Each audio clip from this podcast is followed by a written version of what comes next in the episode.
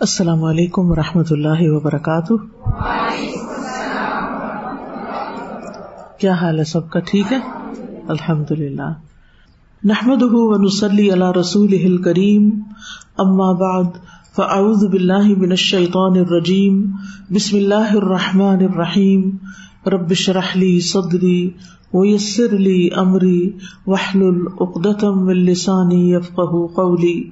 اللہم لک الحمد یا اکرم من رغب خلقه الیہ وکفا من توکل عباده علیہ یا من یرحم من لا يرحمه العباد ویا من يقبل من لا تقبله البلاد یا من يشکر يسير ما يعمل ويجازي بالعظيم من الاجر ویا من لا يغير النعمة ولا يبادر بالنقمة یا من يضاعف الحسنات ويعفو عن السيئات یا من یذکر من ذکرہ ویتقرب الى من تقرب الیہ ویدعو الى نفسه من ادبر عنہ انت رب العزت والجلال وانت ذو الجبروت والملکوت والکبریاء والعظمہ انت الاعلی فوق کل عال وانت الکریم بکل نعمہ اے اللہ سب تعریف تیرے ہی لیے ہے اے سب سے زیادہ عزت و اکرام والی ہستی وہ ذات جس نے اپنی مخلوق کو اپنی طرف ترغیب دی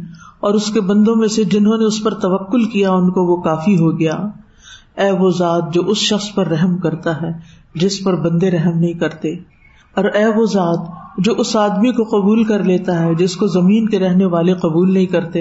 اے وہ ذات جو تھوڑے عمل کی قدر کرتا ہے، اس پر عظیم اجر کا بھاری بدلا دیتا ہے۔ اے وہ ذات جو نعمت کو تبدیل نہیں کرتا۔ اور جلد سزا نہیں دیتا۔ اے وہ ذات جو نیکیوں کو کئی گنا بڑھا کر دیتا ہے اور برائیوں سے درگزر کرتا ہے۔ اے وہ ذات کہ جو اس کو یاد کرتا ہے، وہ بھی اس کو یاد کرتا ہے۔ اور جو اس کا تقرب حاصل کرتا ہے، وہ اس کے قریب ہو جاتا ہے۔ اور جو اللہ کو پشت پھیر کے چلا جاتا ہے، اللہ تعالیٰ اس کو اپنی طرف آنے کی آواز دیتا ہے۔ تو عزت و بڑھائی والا رب ہے۔ تو قوت و بادشاہت کا مالک ہے اور بڑائی اور عظمت کا مالک ہے۔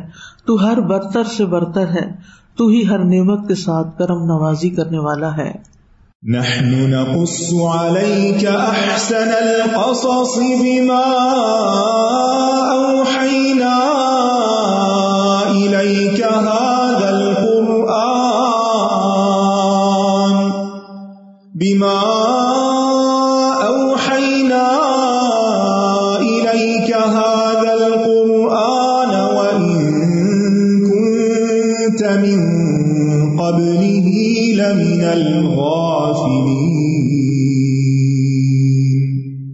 کل ہم نے ادری صلی السلام کے بارے میں پڑھا تھا کہ وہ اللہ کے معزز اور چنے ہوئے پیغمبروں میں سے ہیں۔ اللہ تعالیٰ نے قرآن مجید میں دو مقامات پر ان کی تعریف بیان فرمائی ہے۔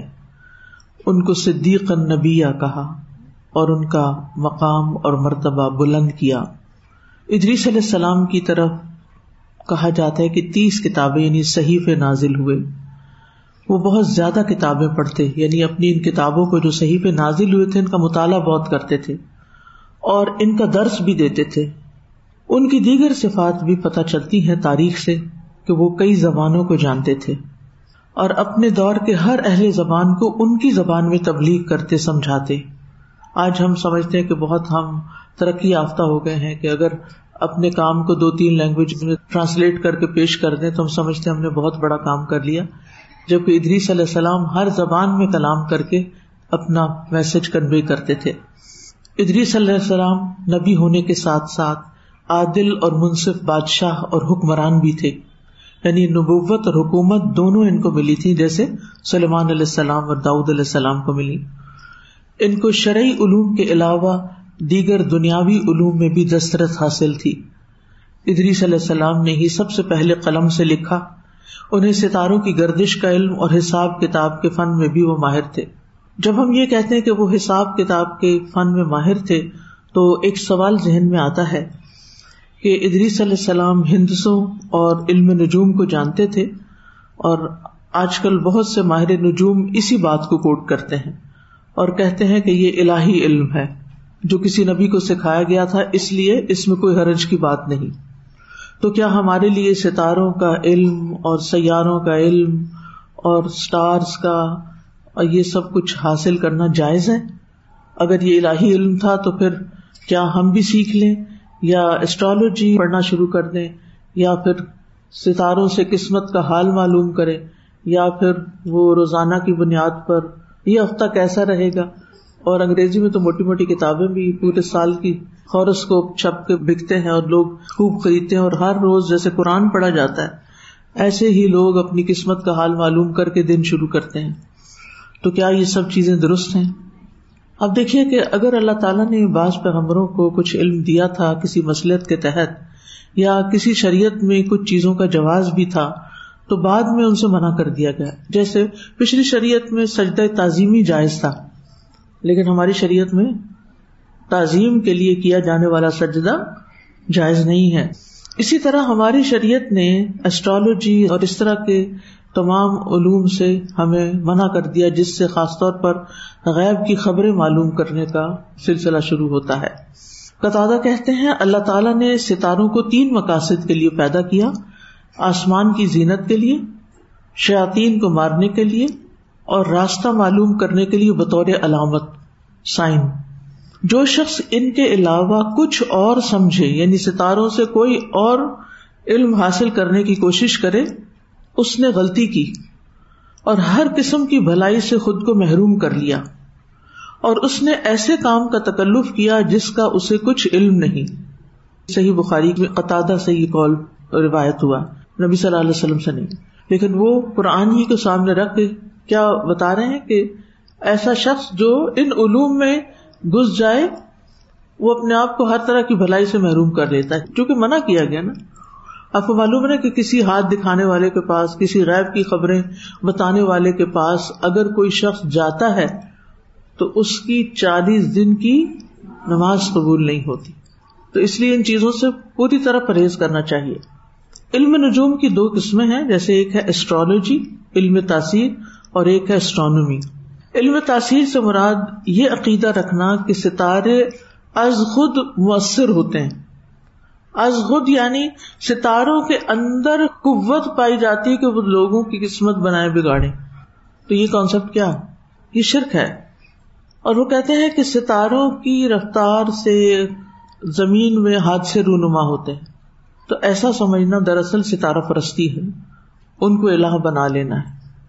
تو اہل علم کا اس پر اجماع ہے کہ ایسا عقیدہ رکھنا کفر اور شرک اکبر ہے۔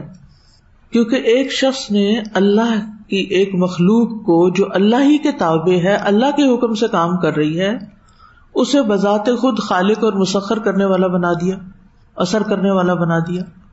اسی طرح ان تاروں کو انسان علم غیب جاننے کا ذریعہ بنائے تو یہ بھی درست نہیں۔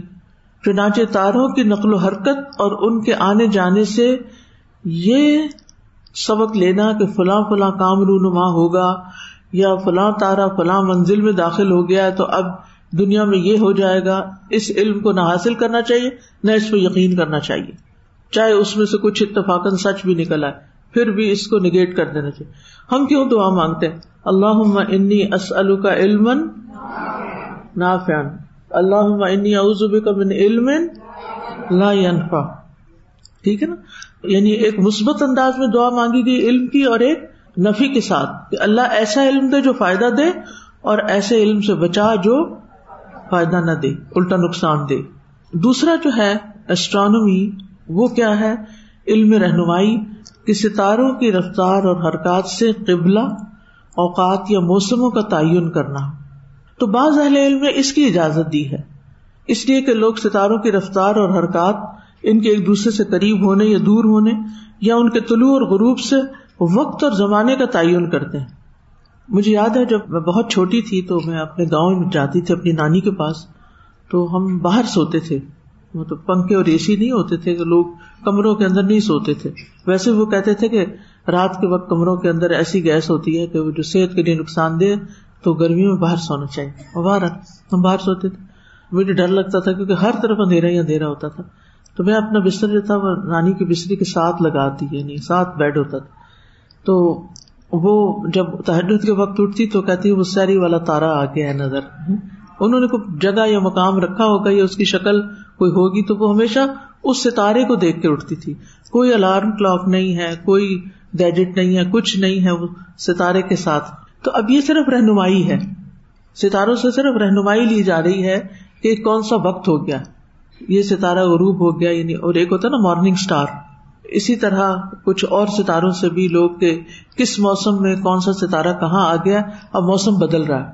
لہٰذا موسم بدل رہا ہے تو پہلے زمانے میں تو یہ ویدر فور کاسٹ نہیں ہوتی تھی۔ تو اس سے پھر وہ اپنے کپڑوں کا تبدیل کرنا اور اپنے کھیتوں میں پانی کب لگانا ہے، کٹائی کب کرنی وغیرہ وغیرہ، ان چیزوں کو انہوں نے اس عالمی کلاک کے ساتھ یعنی ورلڈ کلاک جو آسمان پہ تھی اس کے ساتھ انہوں نے اپنے آپ کو منسلک کر رکھا تھا۔ تو اس سے بات بالکل واضح رہے کہ شرک کیا ہے اور کیا شرک نہیں ہے۔ کیونکہ ایسا نہ ہو کہ اس کو بھی شرک بنا دیا جائے۔ تو رہنمائی لینا، کیونکہ قرآن مجید میں کیا آتا ہے وہ بن نجم ہوں یا تدون کہ وہ ستاروں کے ساتھ راہ پاتے ہیں، رہنمائی لیتے ہیں۔ تو ستاروں سے اس قسم کی رہنمائی تو درست ہے۔ یعنی ٹائمنگ وغیرہ معلوم کرنا، یا رات کے کون سے حصے میں ہم یہ معلوم کرنا۔ لیکن اس سے زیادہ قسمتوں کا حال معلوم کرنا وہ ایک شعر بھی ہے جس میں آتا نا کہ ستارہ کیا میری تقدیر کی خبر دے گا؟ وہ خود فلاکی افلاق میں ہے خارو زبوں یعنی مارا مارا۔ پھرتا ہے یعنی ہاں۔ یعنی اس کو تو اپنی منزل نہیں پتا وہ میری منزل کیا بتائے گا۔ تو ایسی توقعات مخلوق سے نہیں رکھنی چاہیے ٹھیک ہے؟ اور پھر آپ دیکھیے کہ نبی صلی اللہ علیہ وسلم نے ہدیبیہ کے موقع پر ایک بات فرمائی تھی یعنی بارش ہو گئی تھی نا رات کو۔ تو آپ نے فرمایا کہ صبح ہوئی اور کچھ لوگوں نے شرک یا کفر کیا اور کچھ لوگ ہدایت پا گئے جنہوں نے یہ کہا کہ یہ بارش فلاں ستارے کی وجہ سے ہوئی ہے تو انہوں نے شرک کیا۔ تو ستارے کی وجہ سے بارش نہیں ہوتی، ستارے بارش نہیں برساتے، بارش اللہ تعالیٰ برساتے ہیں۔ ٹھیک؟ عام محاورے میں بھی ہم بولتے رہتے ہیں، میرا ستارہ آج کل گردش میں، ایسے جملے نہیں بولنے چاہیے۔ وہ کہتی ہے کہ ان کی دادی جو تھی، وہ ستارے کو دیکھ کے روزہ رکھتی تھی یعنی کہ سہری کا وقت جو تھا اس وقت۔ کوئی اور انتظام ہی نہیں تھا۔ یہ تو ہم ایسے دور میں آ گئے نا کہ ہمیں ہر چیز آسانی سے مل گئی۔ بہرحال، یہ ایک سوال تھا جس کو واضح کرنا ضروری تھا کہ عبادت میں اصل کیا ہے؟ میں نے بہت دفعہ جملہ بولا ہوا۔ اطاعت یس عبادت میں اصل اطاعت ہے۔ یعنی اللہ تعالیٰ اگر کسی کام کے کرنے کا حکم دے دیتے ہیں تو وہ کر لو، عبادت ہو جائے گی۔ اگر اسی کام سے اللہ تعالیٰ بعد میں روک دیتے ہیں تو رک جاؤ، یہی عبادت ہوگی۔ تو آئے دوہرا لیتے ہیں۔ وَاذْكُرْ فِي الْكِتَابِ إِدْرِيسِ إِنَّهُ كَانَ صِدِّيقًا نَبِيًّا۔ وَرَفَعْنَاهُ مَكَانًا عَلِيًّا. اور کتاب میں ادریس کا ذکر کیجیے بے شک وہ نہایت سچا نبی تھا اور ہم نے اسے ایک بلند مقام پر اٹھا لیا۔ یعنی اوور آل جب ادریس علیہ السلام کی زندگی کا مطالعہ کرتے ہیں تو بڑی حیرت ہوتی ہے مجھے۔ یعنی پہلی دفعہ مجھے اتنی زیادہ معلومات ان کے بارے میں ملی۔ میں سوچ رہی تھی کہ اتنے ارلی ایج میں یہ حضرت آدم کے پوتے بتائے جاتے ہیں۔ تو یعنی بہت ہی ارلی اسٹیج تھی نا انسانیت کی۔ لیکن اس وقت بھی کس طرح ان کے پاس دین کا علم بھی تھا، دنیا کا علم بھی تھا اور دنیا کے علم میں لینگویجز کا علم بھی۔ آج کل کیا ہوتا ہے، جن بچوں کے اندر ایپٹیٹیوڈ ہوتا ہے لینگویج کا، ان کو میتھمیٹکس بڑا مشکل لگتا ہے۔ وہ سائنس سبجیکٹ کی طرف کم جاتے ہیں۔ جو سائنس سبجیکٹ کی طرف جاتے ہیں، ان کے اندر یہ ابلیٹی نہیں ہوتی کہ وہ دو سے تیسری لینگویج سیکھیں۔ تو بہت ریئر کمبینیشن ایسے ہوتے ہیں۔ لیکن اللہ سبحان تعالیٰ نے ان کو کتنی صلاحیتیں دے رکھی تھی۔ کہ زمینی علوم بھی، آسمانی علوم بھی، اور پھر جیمیٹری اور لینگویجز اور دین اور یہ سب کچھ۔ اور پھر عبادت بھی، اور پھر پرسنالٹی بھی ان کی بڑی زبردست تھی۔ تو اللہ تعالیٰ نے کیسے کیسے بندے پیدا کیے اور پھر ان کا مقام آخرت میں بھی بلند کر دیا۔ اور ان کو آسمانوں کی طرف اٹھا لیا۔ اللہ کی شان ہے نا جس کو چاہے، جتنی بلندی عطا فرما دے۔ تو اللہ سبحان تعالیٰ کے خزانوں میں کمی نہیں ہے۔ ہمیں بھی اپنی نگاہیں، اپنے مقاصد، اپنے عزم بلند رکھنے چاہیے۔ اور آگے کی طرف زیادہ نیکیاں کمانے کی طرف سوچنا چاہیے۔ ہر وقت سیلف پٹی کا شکار ہو کے اپنے آپ کو بس سستی کے مارے، یہ تو میں نہیں کر سکتی، یہ میرے بس میں نہیں، یہ تو کوئی اور ہی مخلوق کرتی۔ نہیں، جو اور لوگ بھی کرتے ہیں، وہ بھی اسی دنیا میں ہی رہتے ہیں۔ ان کو بھی ایسے ہی چیلنجز ہوتے ہیں، لیکن وہ کر جاتے ہیں، کوشش بھی کرتے ہیں اور اللہ سے مدد بھی مانگتے ہیں۔ تو ان پیغمبروں کو تو خاص طور پر اللہ تعالیٰ کی تائید حاصل تھی اور ایکسٹرا صلاحیتیں ان کو دی گئی تھی تو یہاں پر جو یہ فرمایا گیا نا وز کرفل کتابی ادریس کتاب میں ادریس کا ذکر کیجیے کل میں نے آپ کو بتایا تھا کہ ان کا اپنا نام جو تھا اخنو تھا ادریس ان کا لقب تھا۔ تو یہ لقب کیوں تھا؟ درس و تدریس کا کام بہت کرتے تھے۔ یعنی بہت سے علوم جان کر لوگوں کو سکھاتے بھی تھے۔ اور خاص طور پر جو دین کی تعلیم ان کو دی گئی تھی، جو کتابیں ان کو دی گئی تھی، تو ان کتابوں کا درس یہ لوگوں کو دیا کرتے تھے اور ان کی زبانوں میں دیا کرتے تھے۔ تو ان کی قابلیت کا آپ اسی سے اندازہ لگائیے کہ کہاں تک یہ قابل تھے۔ تو یہ جو اللہ تعالی کی طرف سے نازل ہونے والے صحیفوں کا کثرت سے درس دیتے تھے، اس بنا پر ان کا نام ادریس پڑا اور اس سے یہ بات بھی پتہ چلتی ہے کہ ایسا کرنا امبیا کی سنت ہے یعنی اللہ کی کتاب کا درس دینا اور اس کو پڑھنا پڑھانا۔ سورت عال عمران میں آتا ہے ولا کن کن ربانی ہی نا بیما کن تم تو علمون الکتاب و بیما کن تم تدرسون۔ اور لیکن رب والے بنو، اس لیے کہ تم کتاب سکھایا کرتے تھے اور اس لیے کہ تم پڑھا کرتے تھے۔ تو علمون الکتاب و تدرسون۔ تو علم یعنی تم تعلیم دیتے تھے اور تدرس تم خود پڑھتے تھے۔ تو دونوں چیزیں ہونی چاہیے۔ خود بھی پڑھنا چاہیے اور دوسروں کو بھی سکھانا چاہیے۔ سورت فصلت میں آتا ہے، ومن احسن قولا ممن دعا الى اللہ وعمل صالحا وقال اننی من المسلمین اور اس شخص سے اچھی بات کس کی ہو سکتی ہے؟ جس نے اللہ کی طرف بلایا۔ یعنی لوگوں کو اللہ کی طرف آنے کی دعوت دی۔ اب اللہ کی طرف آؤ، کیا مطلب ہے؟ اللہ کی کتاب پڑھو، اللہ کا کلام پڑھو، اللہ کے دین کو سمجھو، اللہ کے دین پہ عمل کرو۔ اور خود بھی نیک عمل کیے۔ اور کہا، میں فرما برداروں میں سے ہوں۔ ایسا شخص اللہ تعالیٰ کو بہت زیادہ پسند ہے۔ جو خود بھی نیک عمل کرے، اللہ کا فرما بردار ہو اور اس کے ساتھ ساتھ اور لوگوں کو بھی اللہ کی طرف دعوت دے۔ اب دیکھیے کہ ہمیں خود بھی یہ کام کرنا چاہیے۔ جس بھی لیول پر جو بھی ہماری صلاحیت ہے، جو بھی ہمارا پروفیشن ہے، جہاں بھی دنیا میں ہم ہیں، اور ہمیں اپنے بچوں کو بھی اس کی تعلیم دینی چاہیے کہ وہ جہاں بھی ہوں، اللہ کے بندے بن کر رہے اور لوگوں کو اپنے عمل سے، اپنے اخلاق سے اور باقاعدہ محنت کر کے لوگوں کو دین کی طرف بلانے والے ہوں، دین کی تعلیم دینے والے یعنی دعوی بھی کرنے والے ہوں اب دیکھیے، ایک آیت میں تعلیم کا لفظ آئے دوسرے میں دعوی کا لفظ آئے دعویٰ ہوتا ہے اس طرف لے کے آنا اور تعلیم ہوتا ہے اس کے بعد ان کو باقاعدہ سکھانا۔ اسی طرح اگر ہم ایک ٹیچر ہیں یا ہمارا ایک اسلامک اسکول ہے، تو اس اسکول کے فرد ہونے کی حیثیت سے ہمارا یہ فرض بنتا ہے کہ ہم اپنے بچوں کو صرف ان کی ذاتی زندگی میں عمل کے لیے ہی دین کی تعلیم نہ دیں، بلکہ ایک اچھا دائی بھی بنائیں کہ وہ گھر میں کس طرح ایکٹ کرے کہ وہ گھر والوں کو دین کی طرف بلائیں۔ وہ جب اسکول سے گریجویٹ کر کے جائیں، تو وہ جس بھی فیلڈ میں جائیں، وہ ڈاکٹر بنے، وہ انجینئر بنے۔ آپ دیکھیں کہ جو علوم ادریس علیہ السلام کے پاس تھے، ان میں تو انجینئرنگ بھی تھی۔ ہندسا بھی جانتے تھے۔ آج کل عربی میں مہندس انجینئر کو کہتے ہیں۔ تو وہ ڈاکٹر بنے، وہ طب جائیں، وہ انجینئرنگ کریں، وہ آئی ٹی میں جائیں، وہ کسی بھی فیلڈ میں جائیں۔ اس میں ایک تو خود مسلمان بن کرے فرما بردار ہوں اللہ کے۔ کہ اس پروفیشن کے اندر کوئی ایسی پریکٹس نہ کرے جو دین سے ٹکراتی ہو۔ مثلاً بہت سے بچے ٹیکنالوجی میں مہارت حاصل کر کے پھر ڈسٹرکٹیو گیمز بناتے ہیں، جس سے بچوں کے اخلاق بگڑتے تو کسی ایسی کمپنی میں کام نہیں کرنا چاہیے کہ جو لوگوں کے اخلاق بگاڑنے والے کام کرے یا یہ ہے کہ اس سے لوگوں کے دین، ایمان میں شرک آئے یا کوئی ایسے کانسیپٹ دیے جائیں کہ جو شیطانی ہو کیونکہ لوگوں نے فن کے نام پہ ہر چیز کو حلال کیا ہوا۔ تو ایسا نہیں ہے۔ ایک دین اور ایمان رکھنے والا انسان یعنی مسلمانوں کے لیے بطور خاص اور انسانیت کے لیے بطور عام کوئی ایسا کام نہیں کرے گا کہ جس سے ان کی دنیا یا آخرت کا نقصان ہو۔ یعنی یہ ایک مورل یا اخلاقی سبق ہے جو ہمارے دین نے ہمیں سکھا دیا ہے کہ ہمیں ہر ایک کا خیر خواہ ہونا ہے۔ لہذا کتنی بھی بڑی آفر ہو، کتنا بھی دنیاوی مال و دولت حاصل ہوتا ہو، لیکن حرام کاموں میں نہیں جانا۔ اب آپ دیکھیں کہ کچھ بچے تو اپنے پروفیشن میں جا کے وہ دین کی طرف دعوت دینے والے ہوں گے۔ اپنے اعمال، بہترین مثلاً ایک اچھا ڈاکٹر جو ہے، جب وہ پوری توجہ دیتا ہے مریض کے اوپر، اس کے ساتھ ہمدردی کرتا ہے، خرخائی کرتا ہے، تو مریض کا دل اتنا نرم ہوتا ہے کہ وہ ڈاکٹر کی ہر بات ماننے کو تیار ہو جاتا ہے۔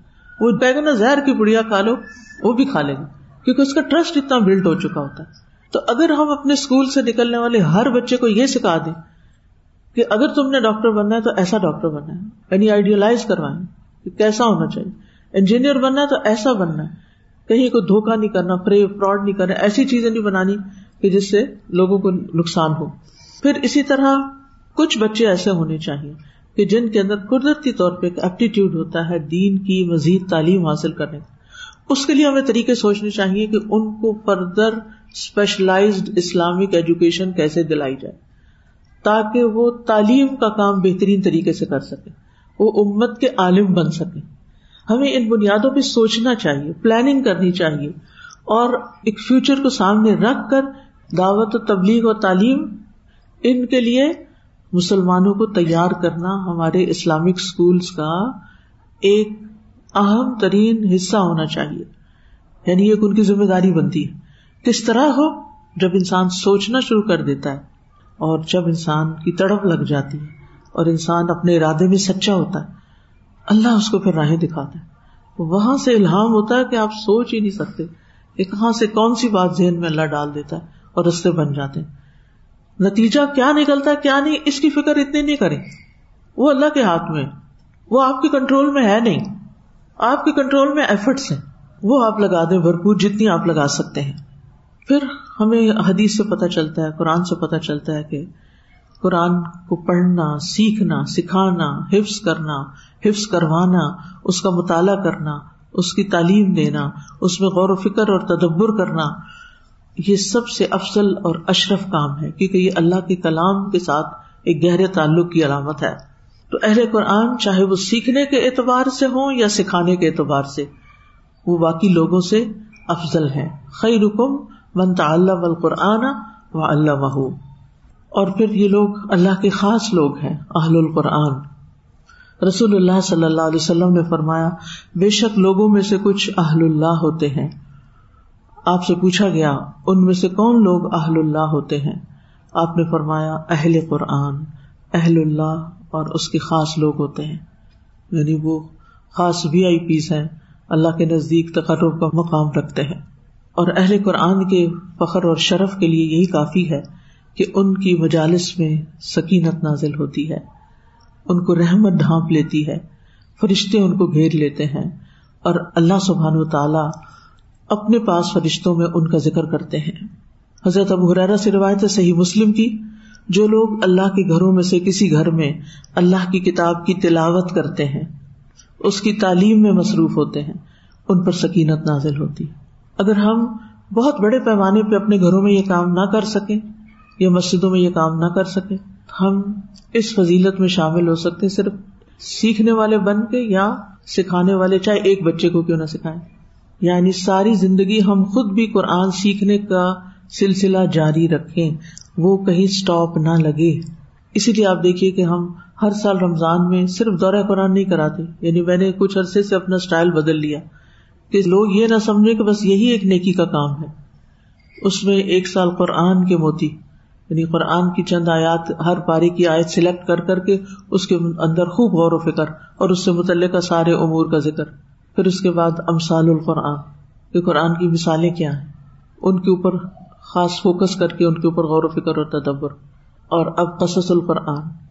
اور اسی طرح قریبوں میں جیب جو دعائیں تھی اس میں ساری قرآن دعائیں شامل کی گئی تو اس میں یہ ہے یعنی ایک ہوتا ہے، بس رواں پڑھ جانا، ٹھیک ہے۔ کچھ لوگ صرف ناظرہ پڑھ لیتے کچھ لوگ صرف ترجمے سے پڑھ لیتے کچھ لوگ رواں ناظرہ اور قیام میں پڑھ لیتے اور کچھ لوگ ناظرہ وغیرہ پڑھ کے مانا سمجھتے ہوئے صرف مخصوص حصوں پر فوکس کرتے وہ بھی اسی میں شامل ہے، قرآن سیکھنے اور سکھانے میں۔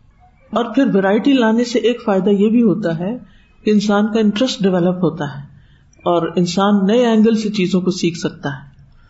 آپ دیکھیں نا، کبھی تیز بارش ہوتی ہے اور کبھی رم جم رم جم رم جم ہوتی ہی رہتی ہے۔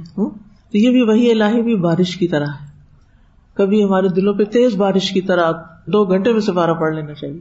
اور کبھی ایک آیت کو کئی دن لگانے چاہیے۔ اس کے ہر ہر لفظ کے اوپر غور کر کے اس میں مزید چیزیں سامنے لانی چاہیے۔ اور اس کے علاوہ ناظرہ پڑھانا بھی۔ اس کو بھی نیت خالص کر کے پڑھائے صرف دنیا کا ایک کاروبار سمجھ کے نہیں پڑھایا کہ یہ میری جاب ہے، میں اتنے گھنٹے اتنے لوگوں کو پڑھا دوں، اتنے پیسے کما لوں، میری زندگی گزر جائے۔ نہیں، یہ مقصد نہیں ہونا چاہیے۔ بلکہ اس کام کو اعلیٰ عرفہ کام سمجھ کے، اللہ کے دین کی خدمت سمجھ کے کرنا چاہیے۔ باقی جو اس میں آپ کو کچھ ملتا ہے تو وہ تو آپ کے وقت کی قیمت ہے، قرآن پڑھانے کی نہیں ہے۔ اور پھر جس بچے کو بھی آپ ناظرہ پڑھائیں، اس کو اللہ کے واسطے ضرور کوئی نہ کوئی اچھی بات چاہے ایک سینٹینس کیوں نہ ہو، بتائیں کہ یہ جو آج آپ نے سبق پڑھا اس میں کیا بات کی گئی ہے؟ اور اس میں سے جو اردو کے لفظ ہیں، ان کی پہچان کرا دیں، دیکھیں، اردو میں یہ بھی کہتے ہیں، یہاں بھی یہ مانو ہلکے ہلکے معنوں سے گزار دیں۔ تو الحمد للہ جب اس طرح قرآن پڑھایا جاتا ہے، تو بچپن سے ہی بچوں کو بہت سے کانسیپٹ خوب سمجھ میں آ جاتے ہیں۔ حضرت عمر سے روایت ہے کہ تمہارے نبی صلی اللہ علیہ وسلم نے فرمایا، اللہ اس کتاب کے ذریعے یعنی قرآن کے ذریعے بہت سے لوگوں کو اونچا کرتا ہے اور بہتوں کو اسی کے ذریعے سے نیچے گراتا ہے۔ یعنی جب آپ اس کو پڑھتے ہیں، پڑھاتے ہیں، عمل کرتے ہیں، تو آپ کے درجات بلند ہوتے ہیں۔ لیکن اگر آپ اس کو پڑھ کے چھوڑ دیتے ہیں اور دنیا میں لگ جاتے ہیں اور کھانا اور پینا اور کپڑا اور بس صرف ایش و عشرت کے سامان اور اپنے اپنی ذات پہ محنت، نہ دوسروں پہ محنت اور ایک آرام طلب زندگی گزارتے تو پھر وہ زندگی بھی بڑی تنگ ہو جاتی ہے۔ من آدان وکری ان نہ لہو معیشت کا ہر قرآن پڑھی ہوئی لڑکی اس بات کو خوب یاد رکھے کہ اگر آپ نے پڑھ کے اس کو چھوڑ دیا اور اس کو اپنی زندگی سے نکال دیا اور صرف اچھے اچھے کپڑے پہننے اور اچھے اچھے کھانے کھانے کو زندگی کا مقصد بنا لیا تو پھر اس کے لیے تیار رہے۔ فن نہ لہو معیشت کا سب کچھ ہوتے ہوئے بھی انتہائی تنگی اور تکلیف ہوگی۔ کیونکہ جس کو اللہ اتنا بڑا خزانہ دے اور وہ اس کی قدر نہ کرے اور حقیر چیزوں کی طرف جھک جائے ولا کن اخلد الرد مسل کا مسل الکل ان تحمل علیہ الحس او تترک ہوئی الحس پھر آپ کو یہ بھی معلوم ہے کہ علم کا حاصل کرنا نفلی عبادت سے بہتر ہے۔ رسول اللہ صلی اللہ علیہ وسلم نے فرمایا، علم کی فضیلت عبادت کی فضیلت سے بہتر ہے اور تمہارا بہترین دین تقوا ہے۔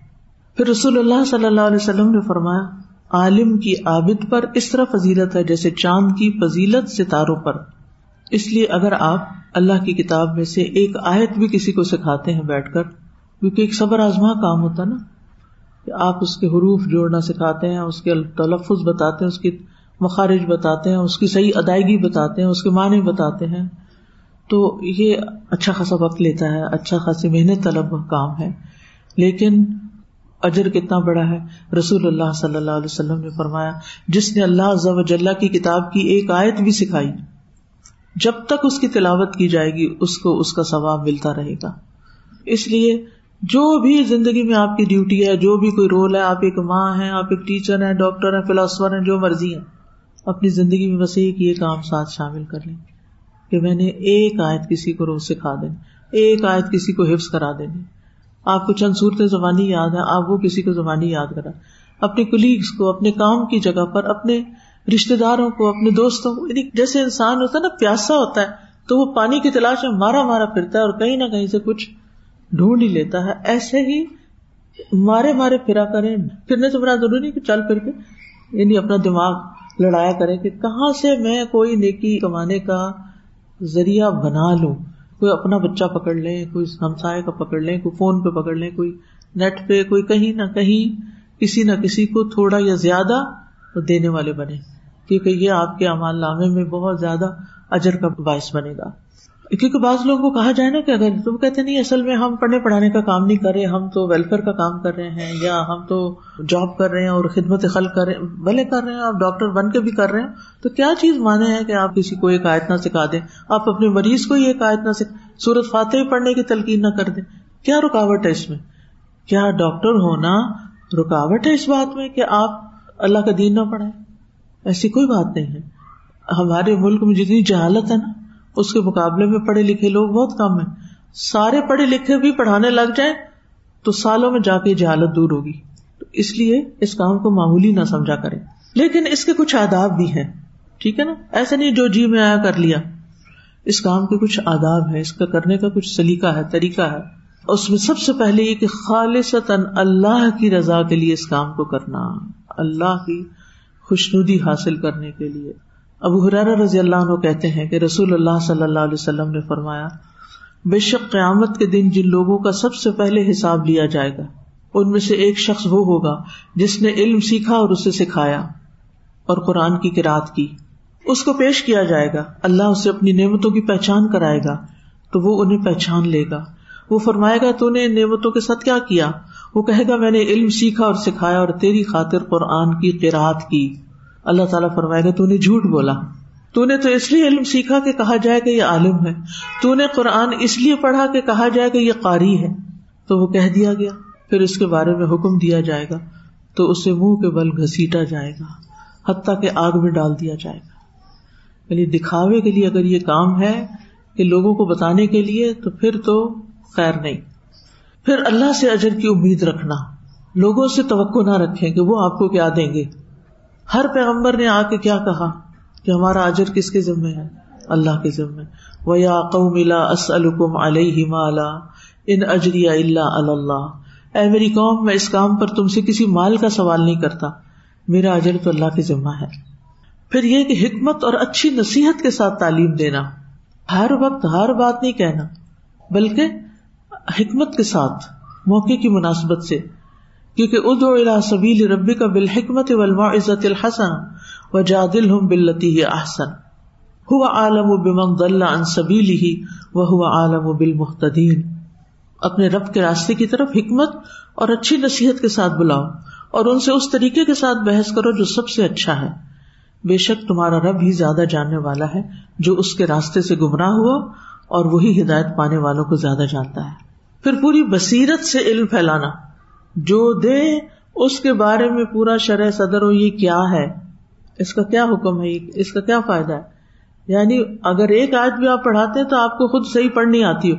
یہ نہ ہو کہ ٹوٹا پھوٹا خود کو آتا ہے اور آپ آپ بن بیٹھے ہیں معلم۔ یعنی خود تو گئے، گزرے تھے ہی، اوروں کو بھی ساتھ بگاڑ دی۔ کتنے لوگ غلط قرآن کیوں پڑھتے ہیں؟ یہ بتائیے مجھے۔ ان کے استادوں نے انہیں غلط پڑھایا۔ انہوں نے نیکی نہیں کمائی، الٹا گنا کمایا۔ اب ان لوگوں کے لیے اتنا مشکل ہوتا ہے اپنے غلط لہجے کو پلٹانا یا الفاظ کو درست کرنا۔ یعنی ایک را بچہ ہوتا ہے نا، اس کو اگر آپ کچھ بھی سکھاتے ہیں، وہ سیدھا سیدھا سیکھتا جاتا ہے۔ جن لوگوں نے غلط پڑھنا سیکھا ہو، یقین کریں۔ کروا کروا کے سیدھا اللہ کے واسطے وہ سیدھے ہو ہی نہیں پاتے۔ اور خاص طور پر مدود میں مد وغیرہ میں جو غلطی کرتے ہیں اور جو اور بھی بہت سی مجھول غلطیاں، صرف اس لیے کہ ان کو پڑھائی غلط کیا چلے وہ تحصیل کے درجے کی چیزیں پھر اور ہیں، لیکن بیسک جو ہے نا، زبر کو مت پڑ جانا مد کو زبر، چھوٹے کو بڑا، بڑے کو چھوٹا مطلب بھی کچھ اور بدل جاتا ہے۔ یا اتنی سختی کرتے ہیں، یا مار پٹائی کرتے ہیں، تو وہ بھی پھر بچوں کے اندر قرآن سے محبت نہیں رہتی۔ تو قرآن مجید میں آتے صورت یوسف میں کل ہاد ہی سبیلی اد اللہ اللہ بصیر انا ومن تبانی وہ سبحان اللہ ومان امن المشرقین کہہ دیجیے یہی میرا راستہ ہے، میں اللہ کی طرف بلاتا ہوں پوری بصیرت کے ساتھ، بصیرت کے ساتھ یعنی سوچے، سمجھے۔ یعنی یہ نہیں کہ وہ کر رہا تو میں بھی کر لوں، آنکھیں بند کر کے لوگوں کی نقل اتارنی شروع کر دی۔ بس بات خود سمجھی نہیں، آگے بیان کرنی شروع کر دی۔ تو ایسی تبلیغ اور تعلیم نہیں ہونی چاہیے۔ وہ کہتے کہ میں خود بھی اور جنہوں نے میری پیروی کی، وہ سب بھی۔ ہمارا یہی موٹو ہے کہ ہم بصیرت کے ساتھ، سوچ سمجھ کے ساتھ آنکھیں کھول کے دیکھتے ہوئے، غور و فکر کرتے ہوئے علم کو آگے لے جائیں۔ اللہ پاک ہے اور میں شریک بنانے والوں میں سے نہیں ہوں۔ پھر پختہ علم کے ساتھ دلیل سے بات کی جائے۔ وہ من سے میں یوجاد اللہ بغیر علم ولا ہدم ولا کتاب منیر لوگوں میں سے کوئی وہ ہے جو اللہ کے بارے میں بغیر کسی علم کے، بغیر کسی ہدایت کے، بغیر کسی روشن کتاب کے جھگڑا کرتا ہے۔ یعنی دین کے نام پر بڑی بڑی بحثیں شروع کر دیتے ہیں، پیچھے کوئی ایک دلیل نہیں ہوتی۔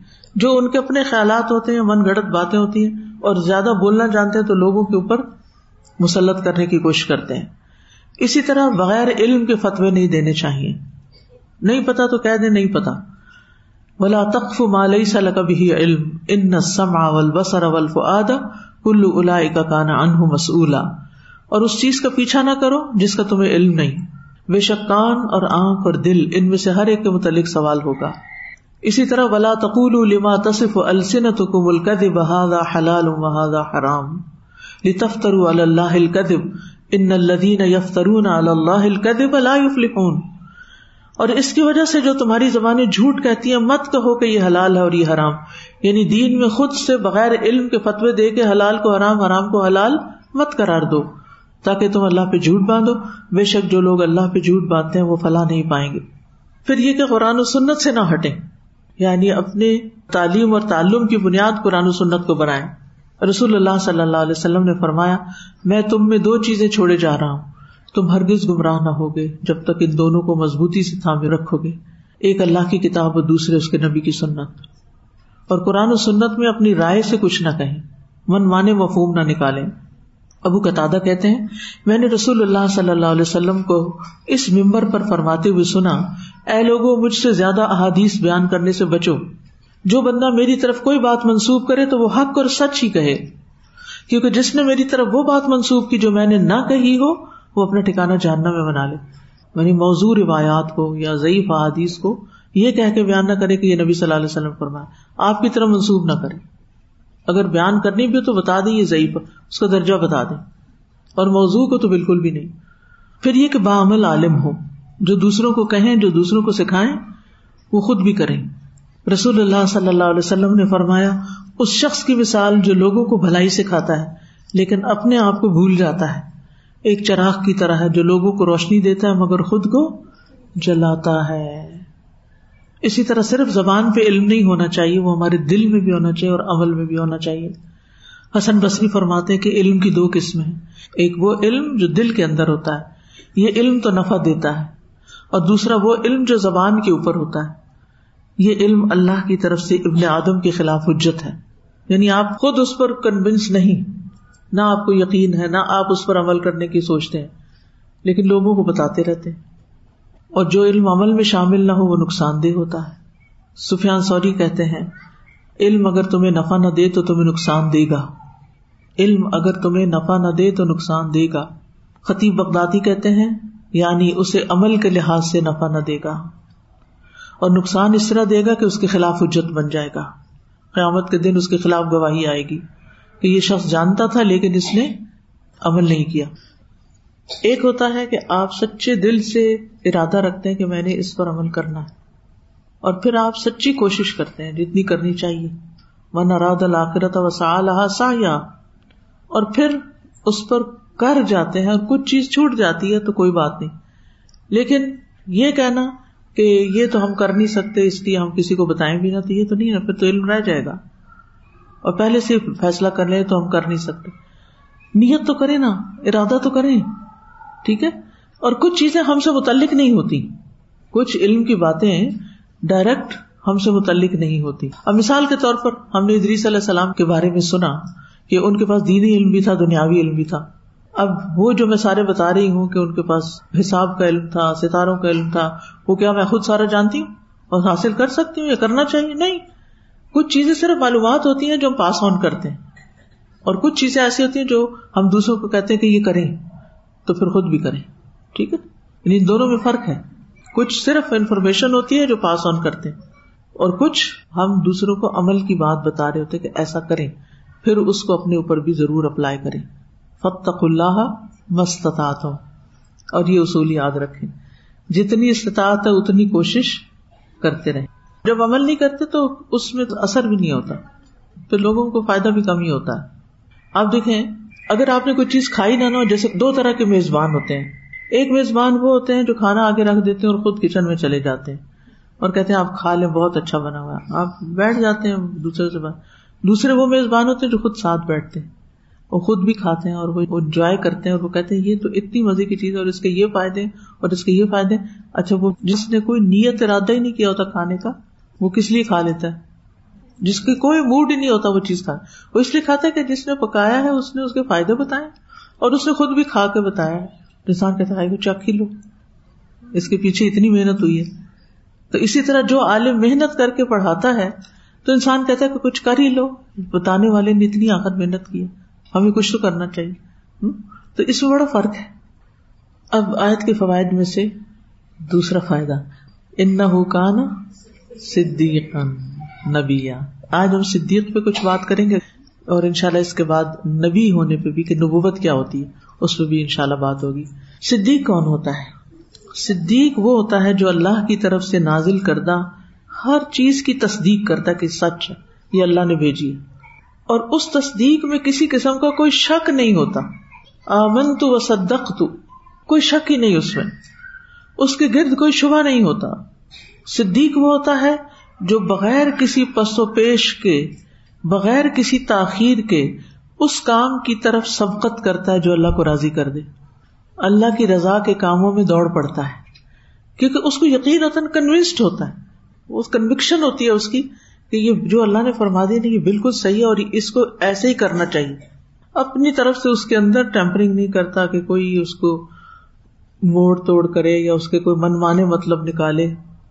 تو صدیقیت جو ہے یہ ابن قیم الجوزی نے اس پہ بات بھی کی ہے منزلت الصدیقیہ، وہ کہتے ہیں، کمال الاخلاص والانقیاد والمتابعت للخبر والامر ظاہر و باطنا۔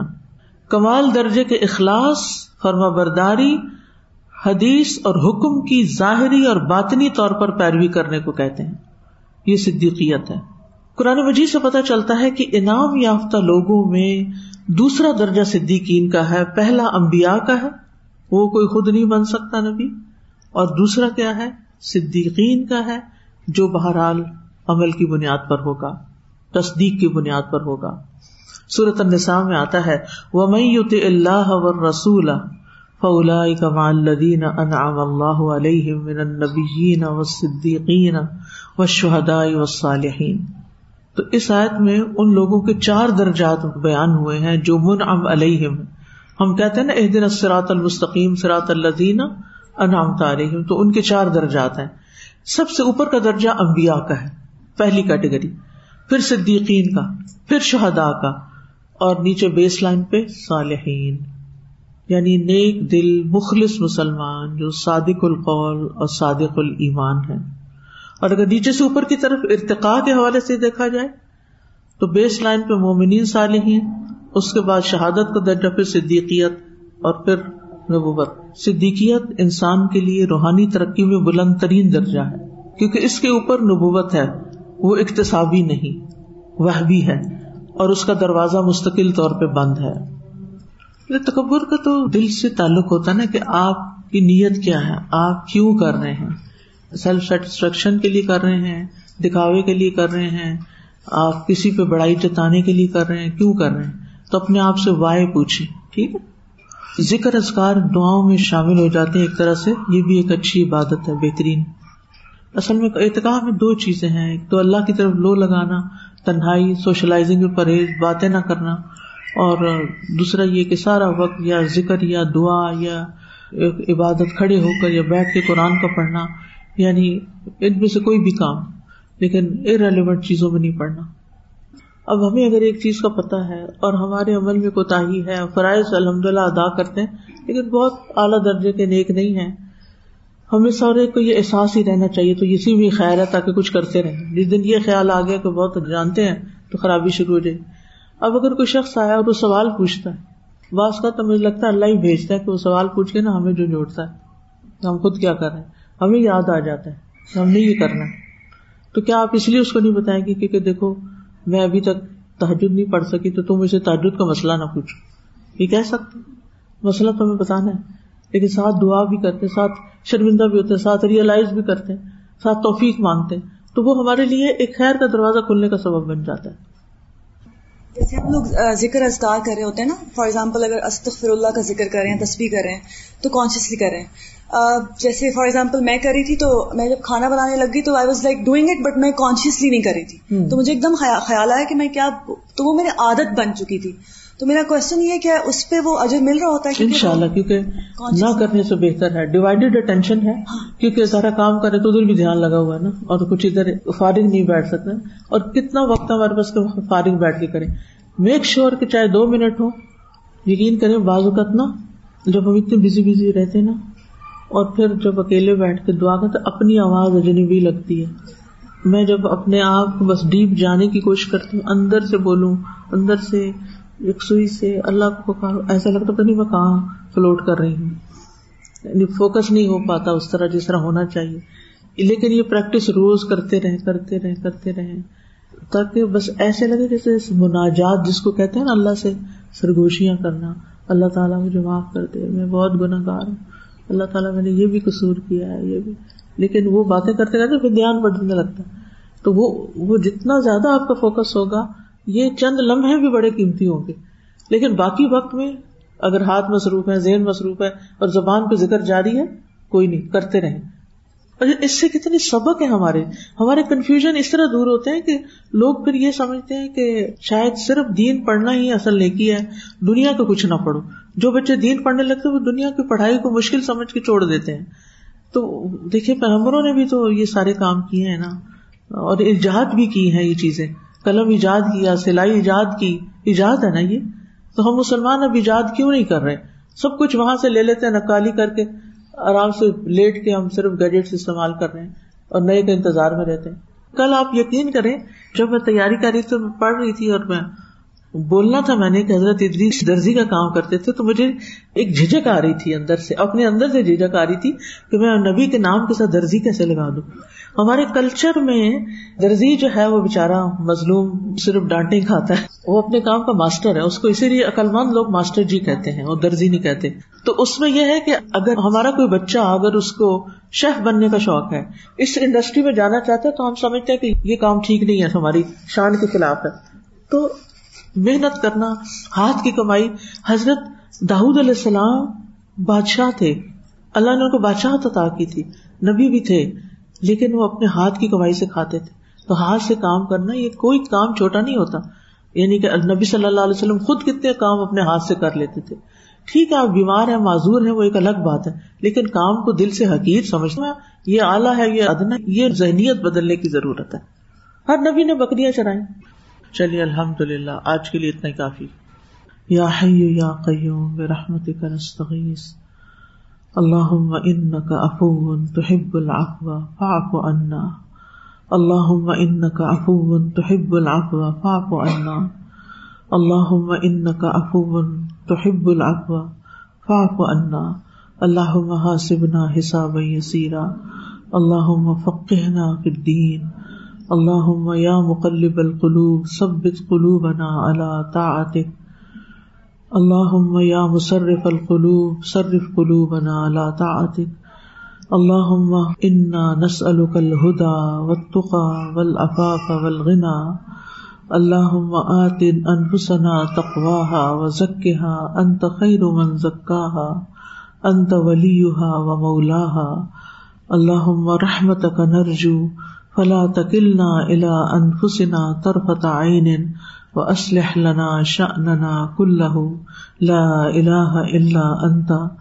اللهم إنا نسألك علما نافعا ورزقا طيبا وعملا متقبلا. اللهم انفعنا بما علمتنا وعلمنا ما ينفعنا وزدنا علما. یا اللہ، تمام بیماروں کو صحت عطا فرما. اللہ سب کی دکھ اور پریشانیاں دور فرما۔ اللہ وفقنا لما تحب و تردا اللہ ہمیں ان کاموں کی توفیق عطا فرما جن سے تو محبت کرتا ہے اور جن سے تو راضی ہو جاتا ہے۔ یا رب العالمین، تو ہمارے گناہوں کو معاف کر دے۔ اللہ ہماری کوتاہیوں سے درگزر فرما۔ ربنا تقبل منا۔ ربنا تقبل منا۔ اللہ ہماری ساری حاجات پوری فرما۔ اللہ ہمیں صحیح علم عطا فرما اور صحیح سکھانے کی توفیق عطا فرما۔ وصلی اللہ تعالی علی خیر خلقه محمد وعلى آلہ واصحابہ واہل بیتہ اجمعین۔ برحمتک یا ارحم الراحمین۔ الہی آمین۔ واخر دعوانا ان الحمد للہ رب العالمین۔ سبحانک اللہم وبحمدک اشہد ان لا الہ الا انت۔ استغفرک واتوب الیک۔ السلام علیکم ورحمۃ اللہ وبرکاتہ۔